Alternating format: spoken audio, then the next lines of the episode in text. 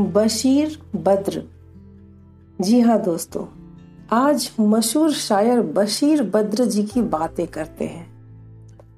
गजलें, शायरियाँ या कविताएँ, किसी भी शायर या कवि के सीधा दिल से निकलती हैं और श्रोताओं के भी सीधे दिल को जाकर के छू लेती हैं।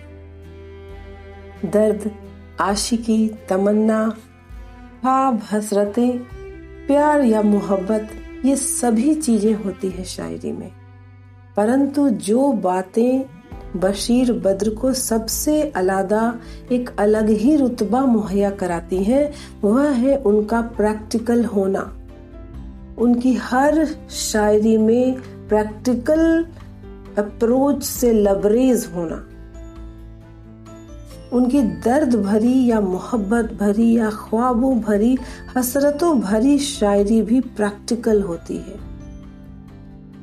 कमाल की प्रैक्टिकलिटी हम उनकी शायरियों में पाते हैं और यही बात उनको हमेशा ज़मीन से जोड़े रखती है। चाहे वो कितनी भी ऊँची कल्पनाओं की उड़ान भरते हैं, लेकिन साथ में ही वो एक प्रैक्टिकल सल्यूशन भी ज़रूर देते हैं। सोल्यूशन ना भी हो तो भी वो प्रैक्टिकल होने की बातें ज़रूर करते हैं। और इसीलिए मुझे उनकी गजलें बहुत पसंद है। तो आज आपके सामने मेरी अपनी पसंद की बशीर बद्र की एक छोटी सी गज़ल प्रस्तुत करती हूँ। पत्थर कहता है मुझे, मेरा चाहने वाला। पत्थर कहता है मुझे, मेरा चाहने वाला। मैं मोम हूँ। उसने मुझे छू कर नहीं देखा। आँखों में रहा। आँखों में रहा, कभी दिल में उतर कर नहीं देखा। कश्ती के मुसाफिर ने समंदर नहीं देखा। बेवक्त अगर जाऊँगा, सब चौंक पड़ेंगे। बेवक्त अगर जाऊँगा सब चौंक पड़ेंगे। एक उम्र हुई, दिन में कभी घर नहीं देखा।